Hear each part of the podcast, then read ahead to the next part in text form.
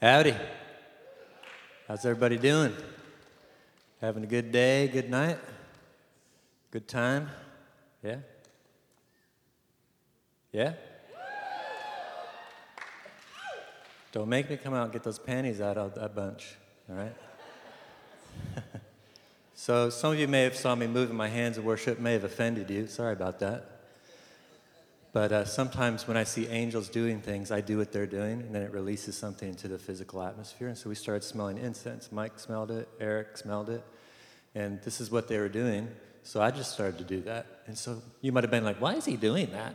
It's like, chill out. So it's okay. It's good to be with you guys. I'm excited. Been looking forward to my time. I always love being here. This is family to me. So, yeah, I can be myself. And if I'm not enough for you, oh well. But I want to tell a story, and then we're going to dive into some stuff. So at the beginning of our school year at UC San Diego this year, in the fall time, did I just hear a child up there? I thought I heard a baby in the drum area. It's like, wow, they're getting really young, these musicians. So right before school started, we were doing outreaches every week on campus during the summer sessions. And they do we call it theocaching. You know, geocaching, you go find treasure. So we just look for God and people because he made people. So he's kind of part of them. Even if they don't acknowledge or reject him, he's like, hey, how you doing? So we try to tap into what God is saying, go to the people we think he's talking about. And he always has good stuff to say. Always. I've never said, hey, God's really ticked off at you. So, be blessed. See you later. So, what was happening every week, I wasn't there, but there was diamond dust showing up on their hands and arms. Yeah. We're going there. So, what happened was, these people that are part of this outreach, they're really intellectual. They're 4.0 GPA. They don't just accept anything. Oh, I saw a little gold fleck. It was gold dust. No, it's your makeup, actually. So this is not those type of people. So they actually went into the bathroom, washed their hands because they didn't believe it came out and it had doubled on their hands. So God was like, hey, you like that? So this guy from China walks by. He had just arrived from China. And a spiritual daughter of mine's like, hey, check out my hands. That was the inroad into the evangelism. Check out my hands. Try that, I guess. And he looks at her hands covered in diamond dust, and he's like, what is that? He's like, this is just God's creative way of saying hi. He says, who's God? He'd never heard the gospel ever in his life. It's from China. He says, well, Jesus is God. Who's Jesus? So she does a simple presentation of Jesus, and he's like, I'd like Jesus. And she's like, I think he'd like you as well. So he accepts Jesus, immediately starts to pray in tongues. They hadn't got to that chapter of the discipleship book yet, but boom, there it goes. So then he says, hey, my English name is Max. So I get the story, and I was like, man, why does that name sound so familiar? So there's a friend of mine, her name's Erica Grieve, and she does some cool stuff with human trafficking. And so 2 years ago, she was speaking at her group, and she has this word, and she says, there's going to be a guy from China that you're going to meet. He's going to encounter God, and he's going to be a mover and shaker in China, and his name will be Max. What? Isn't that crazy? Isn't that cool that God would do that? He will relentlessly pursue people the entire time they're on this earth just to get their attention. Isn't that crazy? Last night I was in Stockton, good friend, their church, and I was getting done, and I said, hey, my friend Matt was like, hey, I think I'm done. I hand the mic, and I'm actually telling you some stuff that's a little outside the box really quick. I'm sorry. We okay? We all right? By the way, if the diamond dust kind of freaks you out, it's actually really scriptural. You remember when we were made from the dust of the ground? What was the ground made of? In Eden before the fall, because when you go outside and you dig up dirt, there's decay in that dirt, right? That's a manifestation of death. No matter where you go on the planet, when you dig up dirt, there's decay. So there was no decay yet. So what was the ground made of? Well, it says it right in the creation account. It says it was the land of pure gold. Land of Havilah, the land of pure gold. So God made us from the dust of, there you go. Unless you have a better explanation of what the ground was made of when there was no decay. See you later.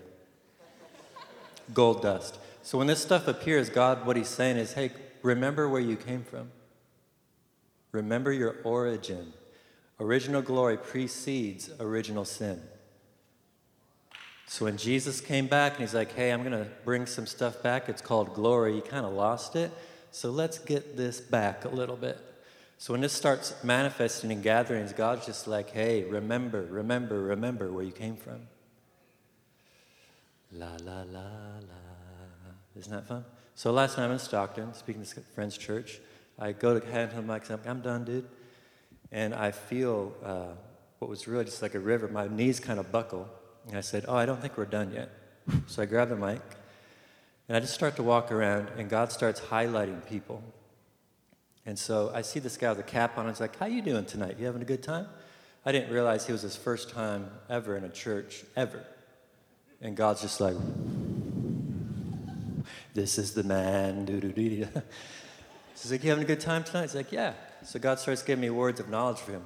That makes sense to you? And his eyes get really big. And he's like, that makes a lot of sense to me. I said, why don't you come out into the aisle? God told me to hug him. That's why I was calling him out to the aisle. And so I go up to hug him. And I said, sometimes we just don't get a lot of these in life, do we? And I start to embrace it, and the guy breaks down.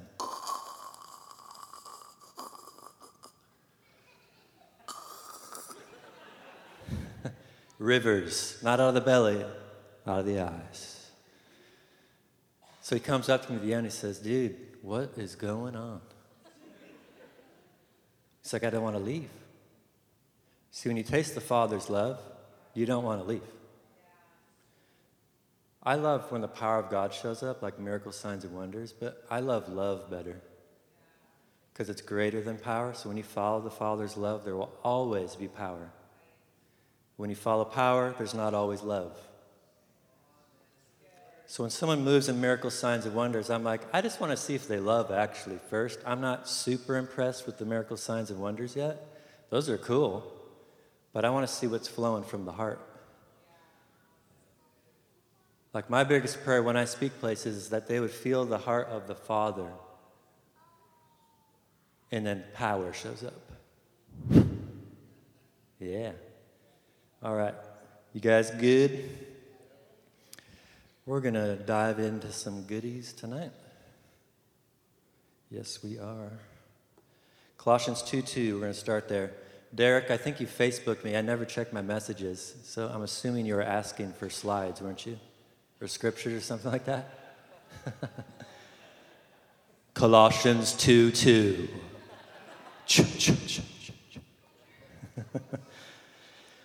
This is what it says, that their hearts may be encouraged. Actually, before, don't put that up there. Okay, you don't got it up there. How many of you want to know the mysteries of God? The mysteries of God. The mysteries. I just saw a conference, the advertisement for it. Some of these conferences are retarded.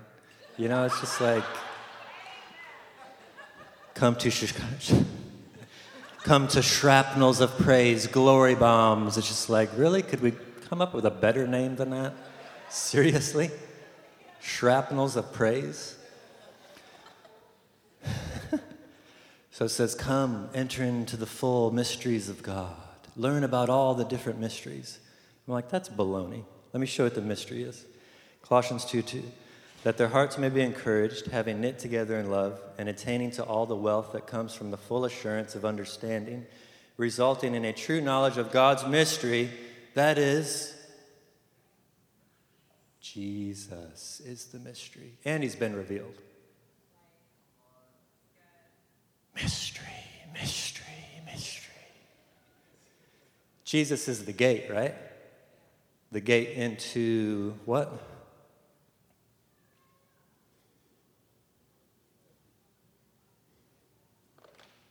What's he a gate? What opens? What do you enter into? Relationship with the Father. He's a full revelation of the Father, right? Jesus. So Jesus is like, hey, how you doing? I have a dad. We're one. You come into me, you'll know him. You can't know him outside of me. There's no back door. There's no side door. There's no top door. There's just you have to walk in through me. I'm the mystery. He's like, I'm the mystery. Come on. But I find a lot of believers cling to one of the forms of Jesus. Let me explain this. Crucified Jesus would be the first one. I like crucified Jesus.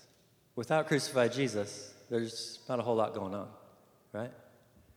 This is where it all begins. Paul says, hey, I only preach Jesus crucified, right? A lot of people take that like we just need to focus just on crucifixion. No, you got to move a little further than that, bub.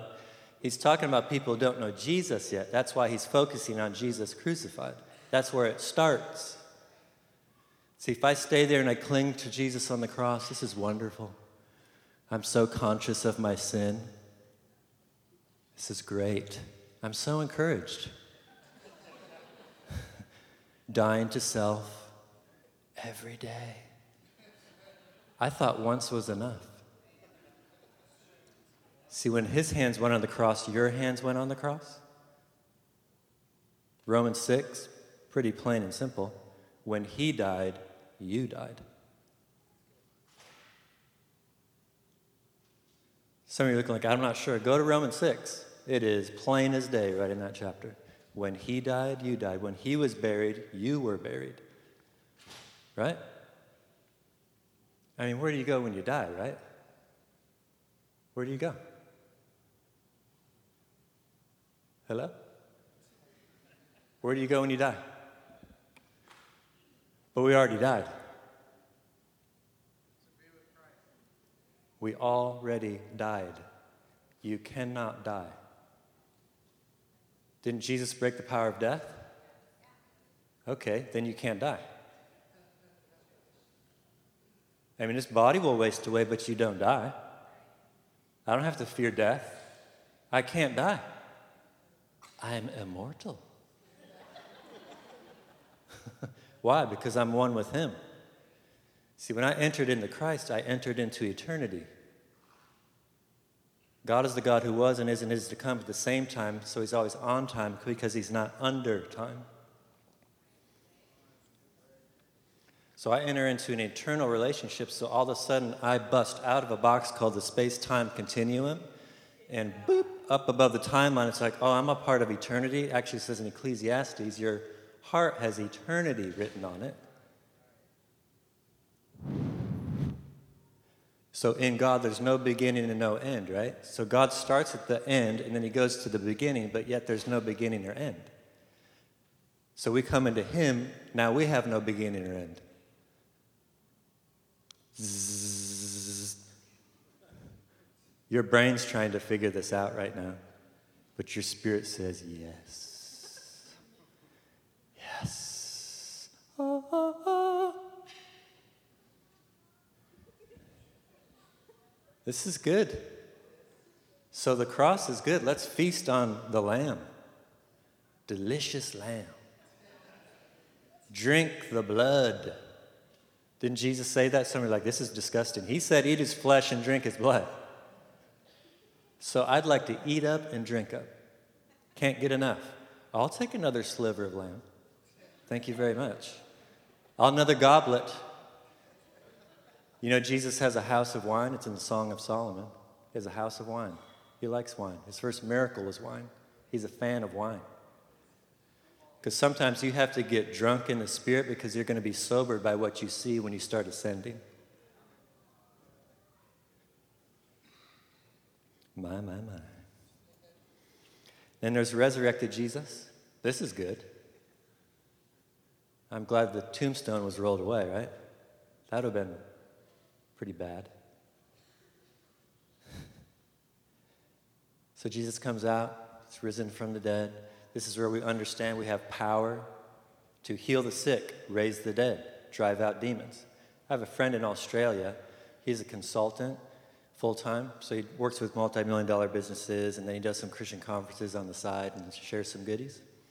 So he's at a conference, he's going to speak, And Jesus comes up behind him. He sees Jesus come up behind, stick his arm through his arm, go all the way down his hand, superimposed, and it's on fire. And he's kind of laughing. He's like, hey, I'm not speaking tonight, so I'm not sure what you're doing, Jesus. Like, and all of a sudden, this lady taps on his shoulder and says, hey, a woman just died from a heart attack in the bathroom. We're waiting for the EMT. God told us to grab you. He's like, boom, arm, here we go. So he goes to the bathroom. If you've ever been around a dead body, hopefully not too many, but they are concrete once the body dies. It's hard as concrete. So her body's, she's completely dead, concrete. The nurse is there. They're waiting for the EMT. No pulse, no color.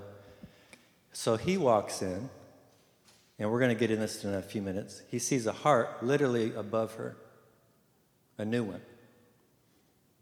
Because there's more going on than this right now. We're having a nice little meeting. We're sitting in chairs, and we sang some songs, and we're listening to some stuff. But there's a lot more going on in here that's just as real as this and the chair that you're sitting on. It's actually even more real. This is the lowest level of reality and density. It's called particle. So when you look at this, this is particle, right?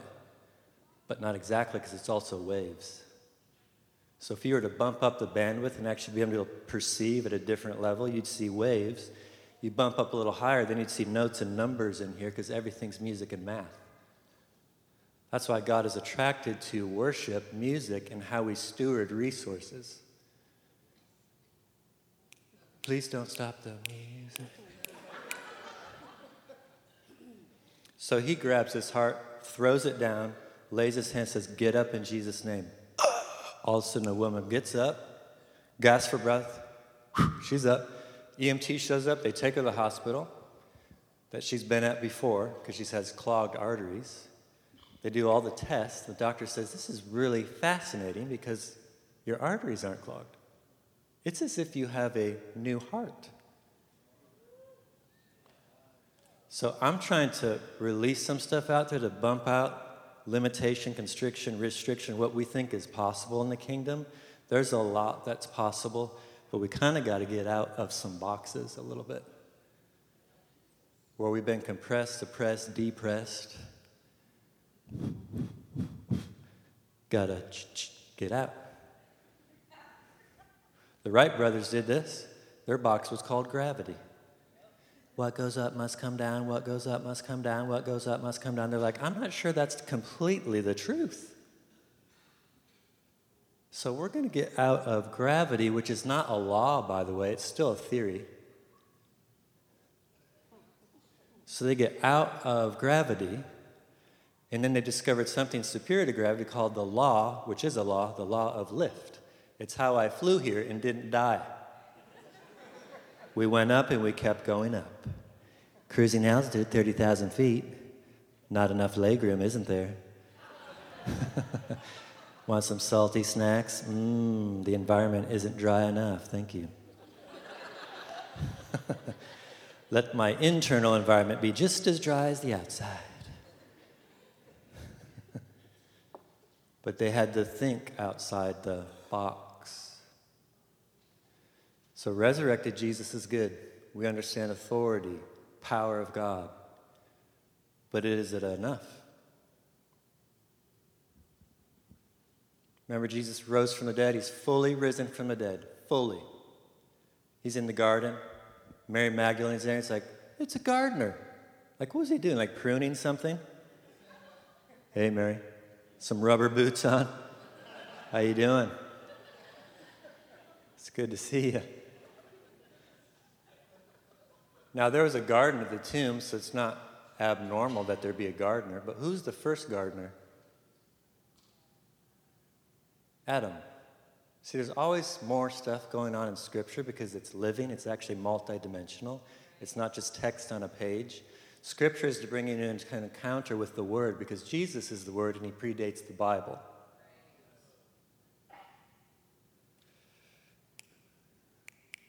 The Word is God. The Bible's not God, the Word is God. Jesus is God. Some people make the Bible God, but Jesus is the Word. John chapter 5, Jesus says to the Pharisees who are grounded in Scripture, He says, hey, you guys are searching the Scriptures looking for eternal life, but I'm standing right in front of you. He's basically saying you're grounded in Scripture, but you're missing the Word. All of Scripture is to bring us into encounter with Jesus, the revelation of Jesus. The more I introspect into Him, the more I see myself clearly. Into Him we see, right? That's intimacy. Into Him we see. So I start to look into Him and discover, like, oh, this is who I am. And then I start to mature. You actually grow up into the head, which is Jesus.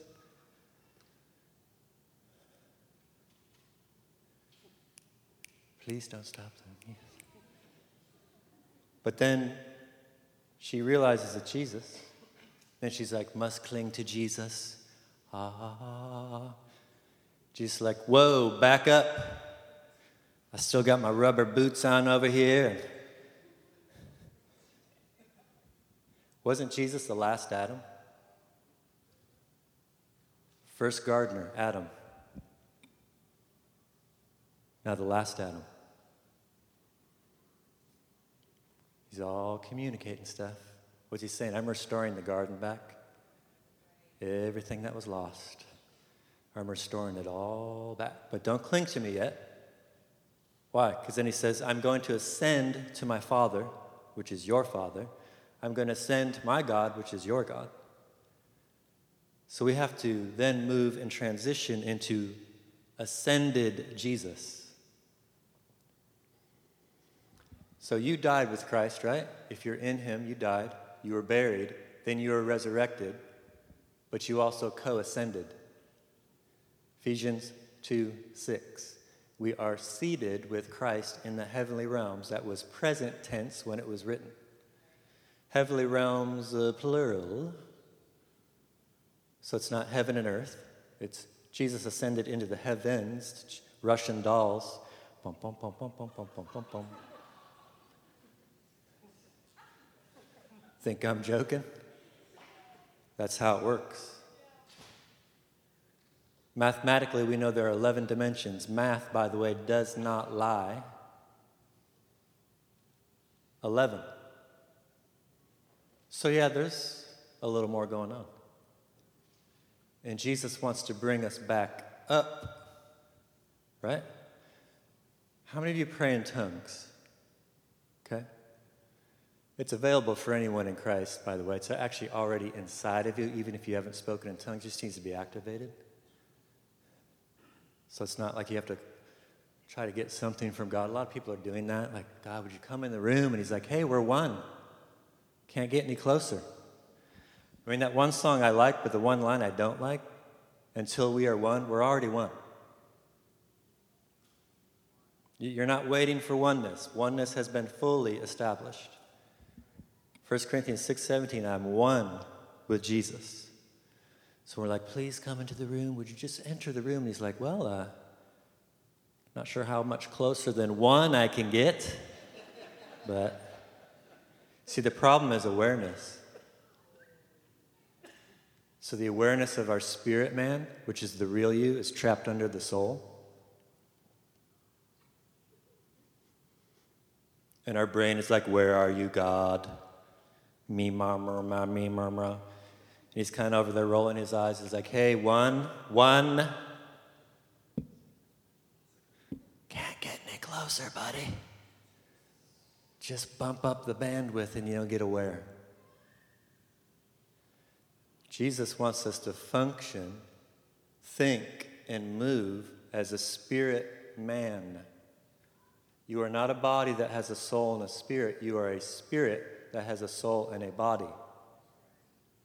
So when you pray in tongues, what Paul calls tongues of angels, that means you're praying in a frequency and a vibration in a language that's outside of this dimension.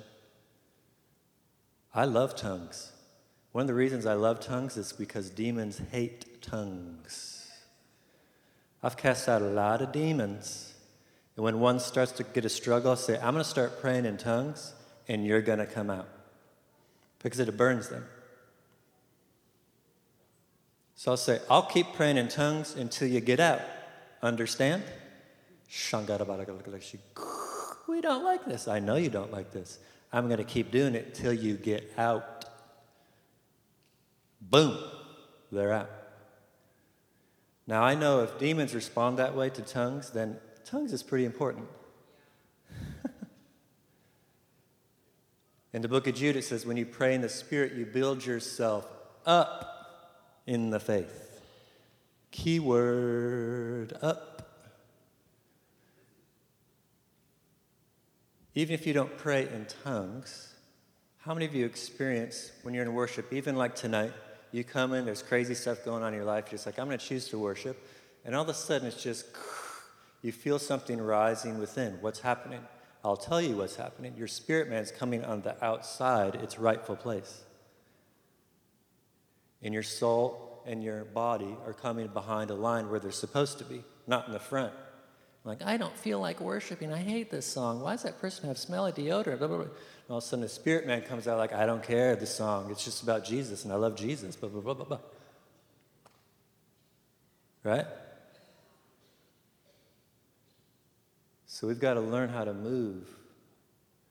Some are waiting for God to move, but He's constant. He doesn't move.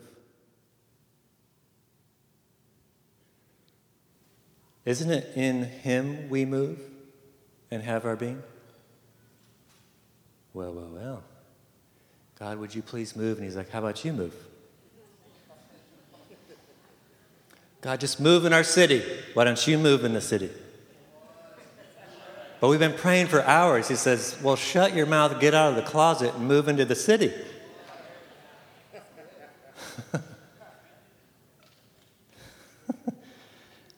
My. Let's move around, right? So God wants to bump us up a little bit. Jesus in John 14 says this, I'm going to my Father's house. Where is that place? Anyone know where the Father's house is?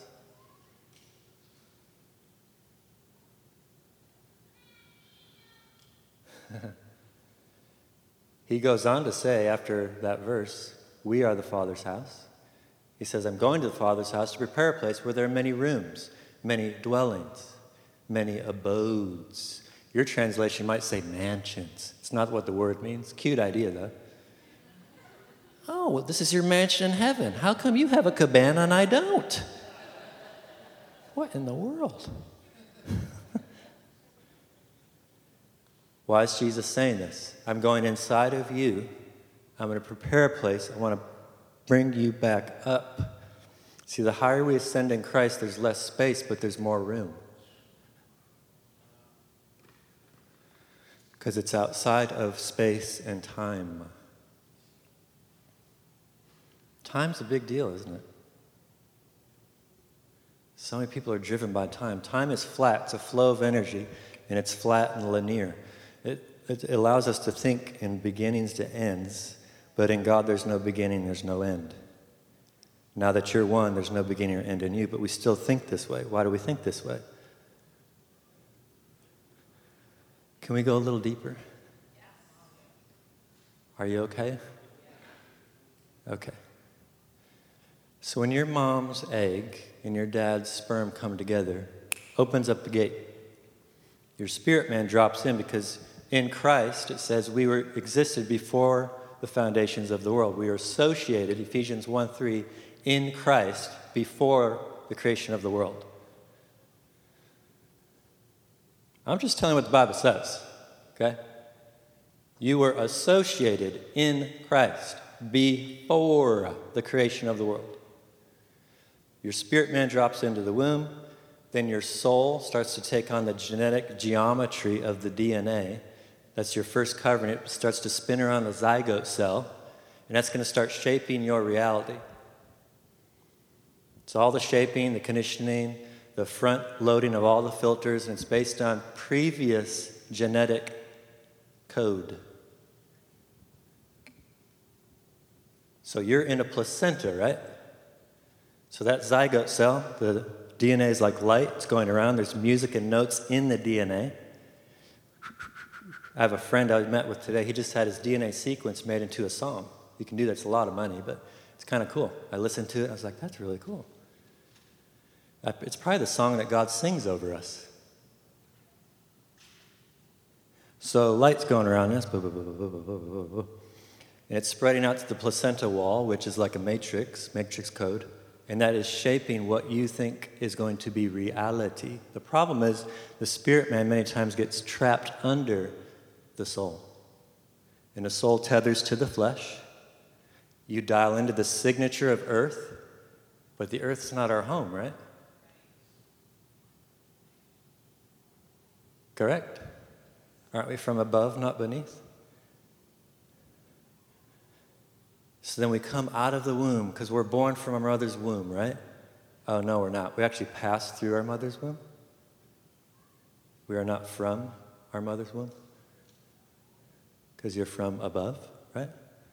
So you just pass through. How are you doing tonight?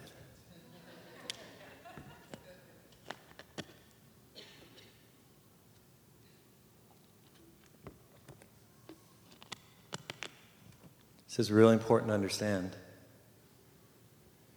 because what happens is people dial into this world that we're not of. We're in it, but we're not of it. Now, the earth and the world, are those the same things or different things?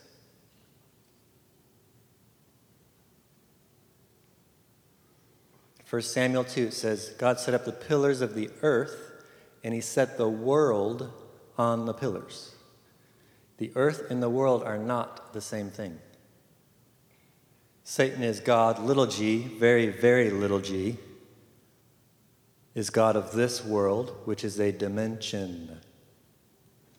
Remember, Satan takes Jesus up on a mountain? Did they go on a hiking trip? 6 more hours, Jesus, we'll get to the top. You have any water left? My camelback is out. And when I get up there, it was not a natural mountain. Because he showed him the kingdoms of the world, this dimension, goes up a mountain that was in the spirit realm, because whoever rules in the spirit realm rules in the physical realm. So that's why he's saying, hey, I have all these kingdoms of the world. And he had rightful authority, but Jesus was kind of like, yeah, that's not going to last much longer, actually. I'm going to die, I'm going to rise, I'm going to ascend, and I'm going to take a bunch of people with me, and they're actually going to have dominion over you. But I have to transition from crucified Jesus, thank you for the cross, to the resurrection, thank you that you rose from the dead. Boom, let's go up a little bit. I'm seated with Christ above all darkness. That's when you begin to function in your mandate on the earth. How many of you want revival? That's too small. How many of you want to be a revivalist? It's too small. Revivalists want revelation. Awesome. Revelation is great. But if you don't have wisdom, you can't apply revelation, so then there's no reformation. So revival is great, but it doesn't change the world. Reformation does. So my same friend in Australia who had burning arm raised the woman from the dead, he's in a consulting meeting one time, multi-million-dollar business, they're not believers, they're not Christians, and he goes in to this nice little meeting to consult, and right when the meeting starts, God starts to take him up into the heavenly realms, which is just as real as this, and we all have access through the blood of Jesus. That's how we can legally access this.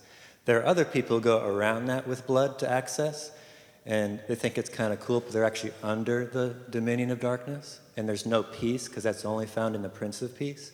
When you go through the blood of Jesus, you're above all darkness, residing with the Prince of Peace.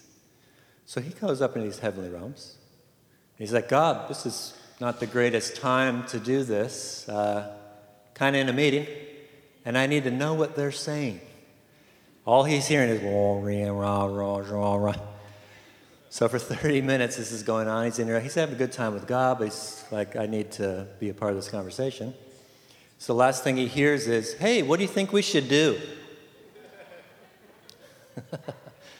moment of panic. Says, God, hey, you started this. And God speaks to him, says, speak by faith what I just showed you in the spirit realms, heavenly realms. Just speak by faith.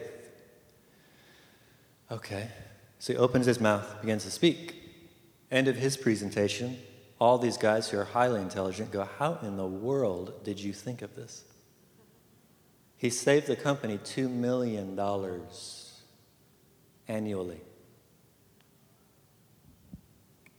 So that's pretty practical. Like some of you are like, oh, this is kind of like ethereal, just like we're in a worship gathering, going to the heavenly realms, and blah, blah, blah. This is actually for everyday life. Yes. Didn't Jesus function this way? I only do what I see the Father doing. Did he see the Father physically over there? Hey, there's a leper over here. Pray for him. Ah, come on over. Right here. How did he see the Father?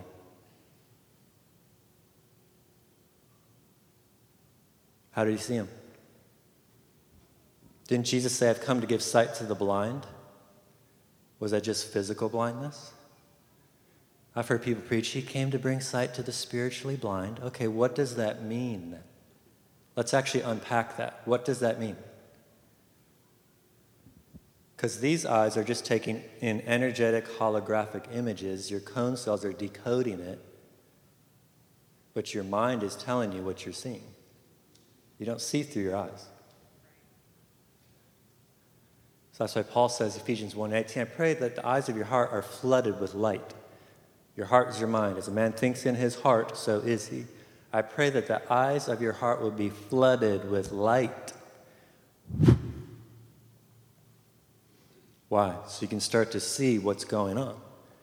Wouldn't it be really cool to actually understand the times that we live in? Well, I'll just get on the internet and Google some news and figure out what's going on. Sorry. That's really low-level education. Are you aware that all information in the Western world is filtered through one of four conglomerates, two of which are in Germany? So the information you're getting isn't exactly everything that's going on. There's a lot more going on.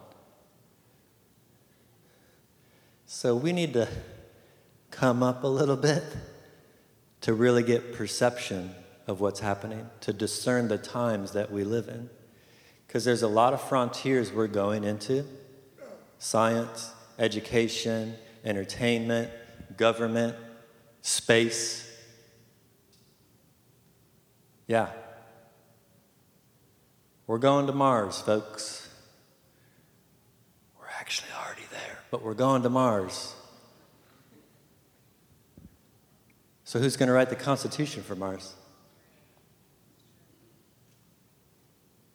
Who's going to write the laws? Who's going to own the land? I sure hope the righteous are there.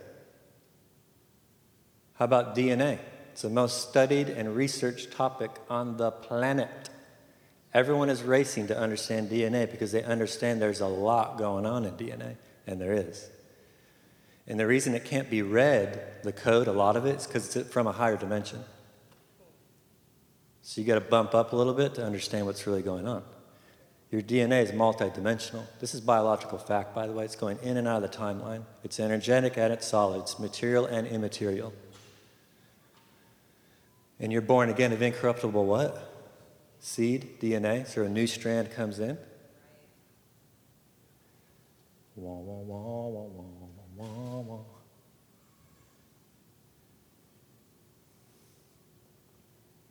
I'm taking a breather to let you breathe. And let this settle in a little bit. I'm throwing a lot of stuff out here. And I'm trying to shake some things inside. I like to teach, but I also, in a good, positive way, like to provoke. I want you to think. Please think. I like to think. It's not all about belief. How about believing and thinking together? Doesn't that sound good? Because usually it's, I think, don't really want to believe, I'm not sure about that. Or it's just, I believe anything. Anything. This feather dropped into my hand. It was an angel. Actually, it was a bird. I just saw it fly by. So, let's fuse together believing and thinking so we can actually change the world. So I hope in the frontiers of DNA research, there are righteous people in those gates. Because if there's not, hello, control and manipulation.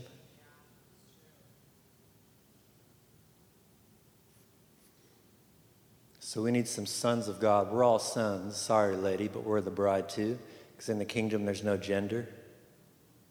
There's neither male nor female. So we're all sons and we're all the bride.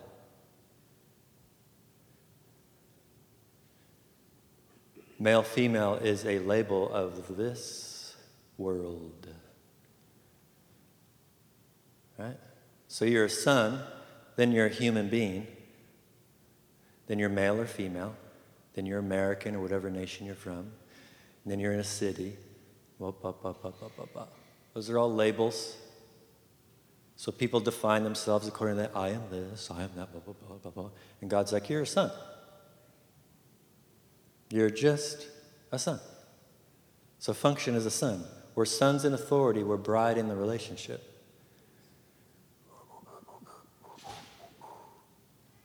Is this making sense?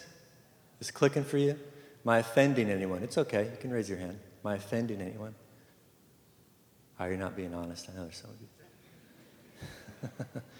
That's okay. I'm just trying to show some framework for you of what's available as a son of God. That we don't have to live our whole life in a box called 3D and bump up against time. There's never enough time. I wish I had more time. And God's like, you do realize that you're eternal. Come up a little higher. So Jesus is in there. Hey, I've built some rooms. If you could come up a little bit, that'd be cool. So I'm building these rooms, these abodes. Hey, why don't you come up? Like your brain's really in charge right now. How about you just come up a little bit and ascend? So I want to talk practically, how do we do this? Because it's practical. How many of you have an imagination? It's a dumb question, right? We all have an imagination. Everyone uses their imagination every day. Some people are like, oh, I don't really use my imagination. Whatever. Everybody's using it every single day. What if this happens? What if that takes place? There's a picture that doesn't exist. I'm imagining it. What if that happens? And then thoughts are tumbling on the mats inside. We're doing gymnastics in your brain, overanalyzing. Isn't this fun? Not really. I'm kind of restless, but a little anxious in here. God created your imagination for one purpose, to explore your union with God. That is why you have it. It's the same reason you have a mind, to explore your union with God. So when it's divided, there's a division, you're double-minded. So you're actually at odds with the mind of Christ. When there's singularity, Jesus says in Luke 11, your eyes like a lamp. When there's singularity, says your body will be filled with light. And we're children of light, right? For all to see. It's not that they see you, it's just so they see. You're like a light. Someone's like, hey, woo! I've been hiking all around, and I finally saw this light, and I can see the path now. That's why we're the light of the world. But if there's not singularity, single focus, it's like the light just isn't coming out. And all of a sudden, that's actually called transfiguration. Remember Jesus on the Mount Transfiguration, his body's filled with light. Your mind is renewed, Romans 12. So that you're transformed, the same exact word used in the Mount of Transfiguration passage, metamorpho, which means transfiguration. The translators thought that was too spicy of a word, so they made it into transformation.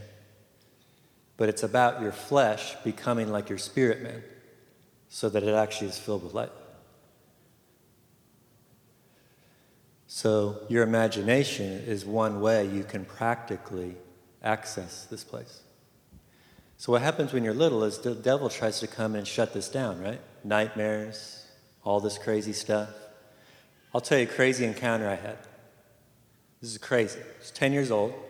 I'm in bed, a bunk bed. My brother's on top. We both have brown felt blankets, nice fuzzy brown felt blankets. And we're bumped up against the wall. I wake up in the middle of the night, and I look in the doorway, and there's someone standing there with a brown felt blanket, two eyes cut out, with a light on the hallway. So I think it's my brother. I'm like, oh, this is really stupid, like whatever. I go to get out. He's in his bed. I'm in my bed. He has his blanket. I have my blanket. Those are the only two brown felt blankets in the house. Now we have a third over there. We got Ghost in the Machine or something over in the hallway. So I look at the wall. I'm like, what should I do? I'm like, I'm going to rush this thing. I'm 10 years old. You can do all things when you're 10 years old, right? I'm going to run towards this thing. So I go to get out, and there's bars on my bunk bed. I can't get out. I'm banging. Blah, blah, blah, blah, blah, blah, blah, blah, blah. So I wake up the next morning. I'm like, oh, that was a crazy dream. Man, whew, felt so real. So I go to push out of my bed. My arms are in pain because when I look down, there's bruise marks in the shape of bars. So I tell my mom. She's not really sure what to do. I'm just like, I don't know what to do with this. I'm like, I'm 10. I don't know what to do with this. You're the adult here.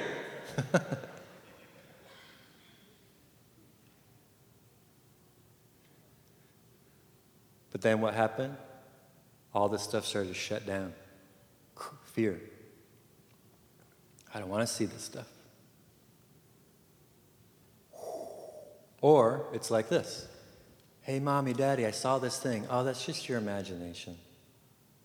What's that tell a child? There's no value in imagination. I guess it's just make-believe. So my daughter, when she was 2.5, we were living in Sacramento, actually. I was walking around the house. She says, hey, Daddy, there's a red cat in the window, in our window. And I look. I don't see any cat in the window. So I just say, hey, tell that cat to leave in Jesus' name and let me know what happens. I didn't say, oh, I can't see it, then it's not real. So she says, cat, get out of here in Jesus' name. I said, what happened? It left. Okay. Anytime you see any cat like that, you tell it what to do, right? She's like, yeah, high five, boom, she leaves. So 2 weeks later, I'm putting her down to sleep.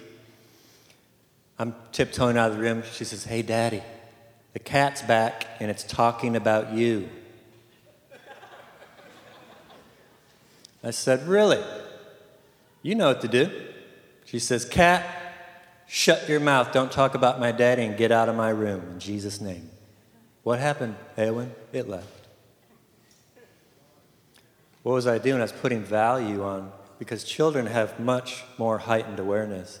They haven't allowed adult likeness to shut down their childlikeness.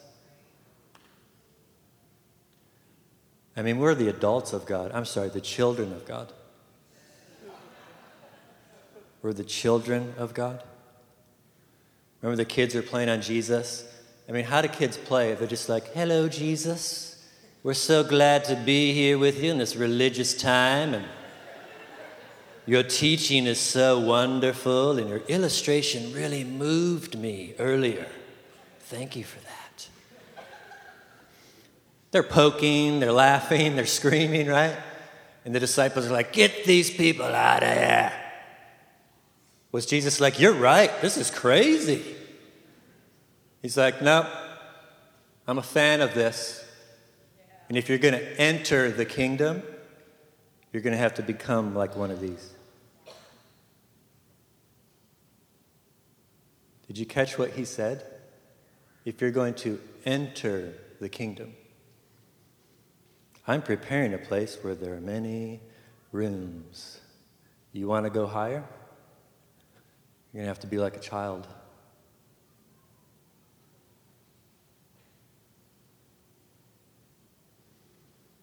not childish.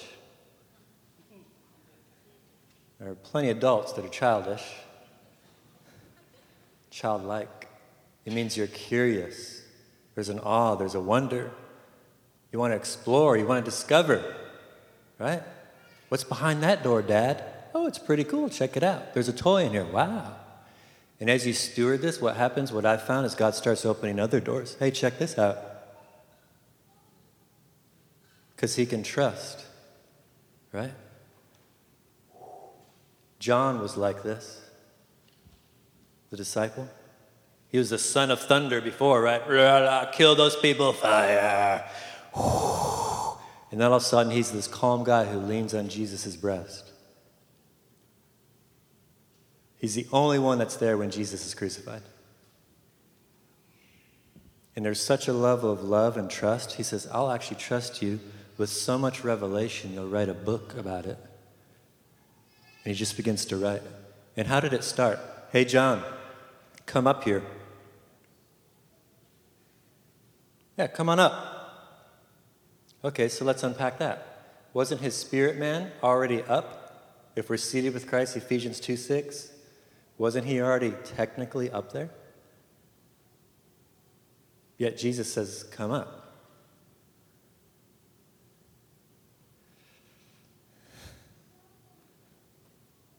So maybe the rest of us can go up as well.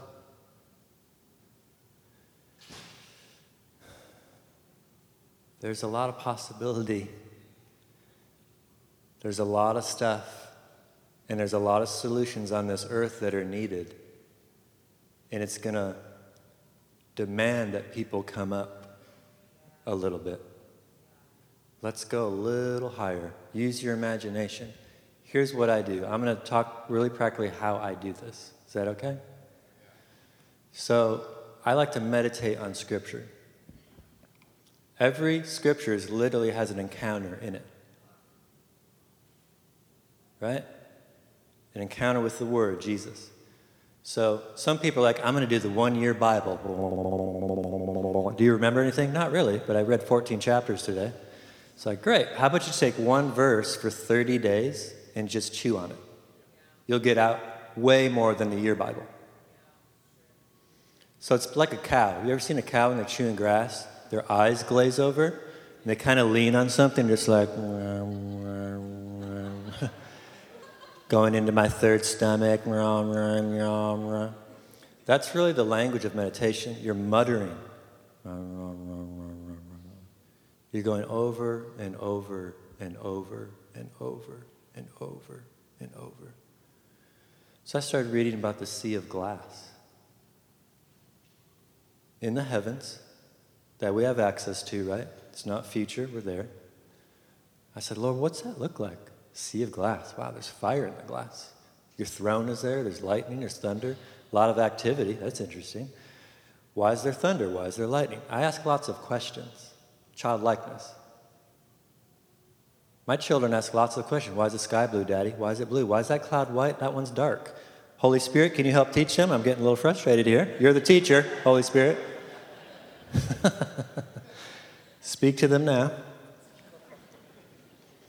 So I just ask lots of questions. And I start chewing at it. I think about the verses throughout the day. I'm just thinking, I'm thinking. And then when I put my children to bed, it's really dark, it's really calm. And I just go in and I start to pray in tongues. I put my hands on my belly. This is where the living waters come out of your belly, right? Living rivers. Ooh, let's talk about that. Hello, other dimension. Or do you have little rivers coming out? That'd be a little messy. It's a different dimension.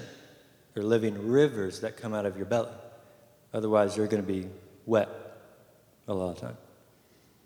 So I put my hands here and I begin to pray in tongues. And I just start thinking about the verse. And I use my imagination and say, God, what's it look like? Boom, I start to see something. What will happen is your brain goes, this is not real. This is real, Brian. This is real. Not really, it's just particle. And it's also wave. And it's also holographic, so it's not that real. But the brain's like, this is real, this is real, that's not real, this is real. It's just as real. So, Father, what's that look like? So all of a sudden I see a sea of glass, and there's fire going through it. Then I see in the air massive angels, and I become terrified in the real sense of the word. So I say, God, can't do it. A little overwhelmed here. So I start to pray again. I say, God, why am I afraid? Like what? He goes, you have a lot of insecurities in there. And when you got there, it started to trigger all this stuff. So let's work on that. It's the healing of the heart. The most endangered species on the planet is a healed father.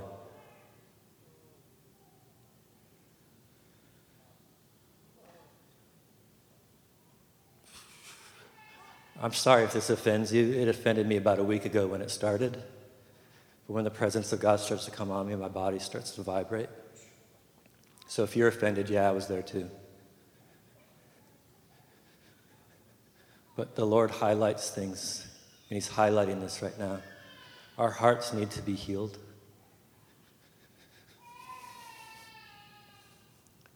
There's been a lot of trauma that some of us have faced, and all the issues of life flow from the heart.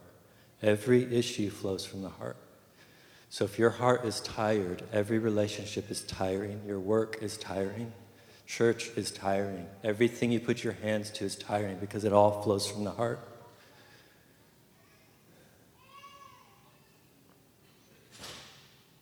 It's the wellspring of life.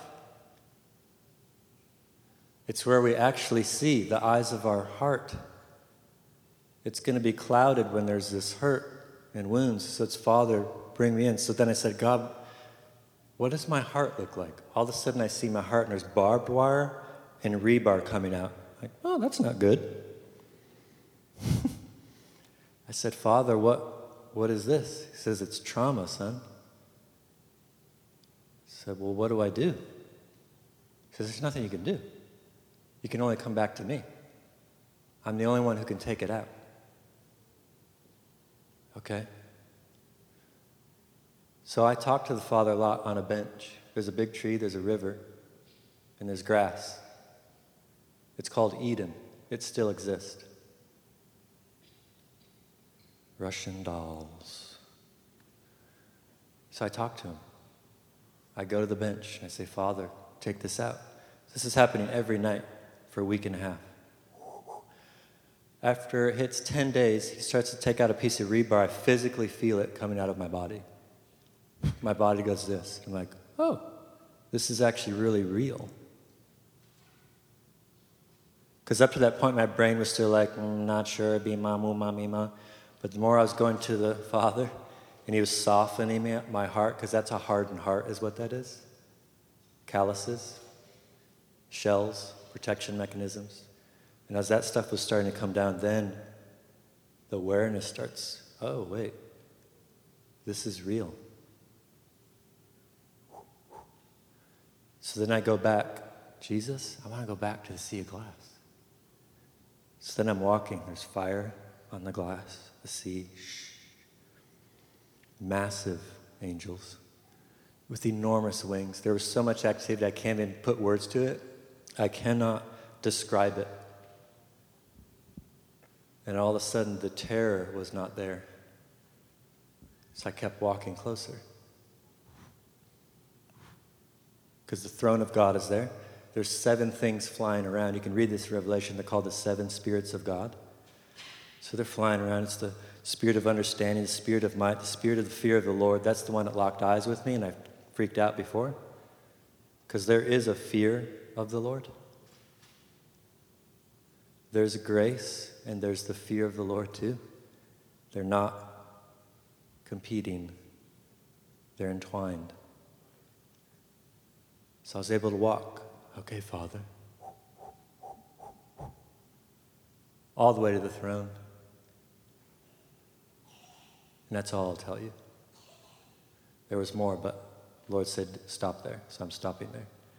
I'm just trying to paint a picture of how practical this is by using your imagination. It is good, your imagination. Last time I checked, when God made you, he said, very good. Everything else was, that's good. Good. Plants, you are good. He makes you and he says, very good. Very. So meditating on Scripture, using your imaginations to enter in to that. So I want to pray something for you guys. I unpacked a lot of stuff. I think that's enough.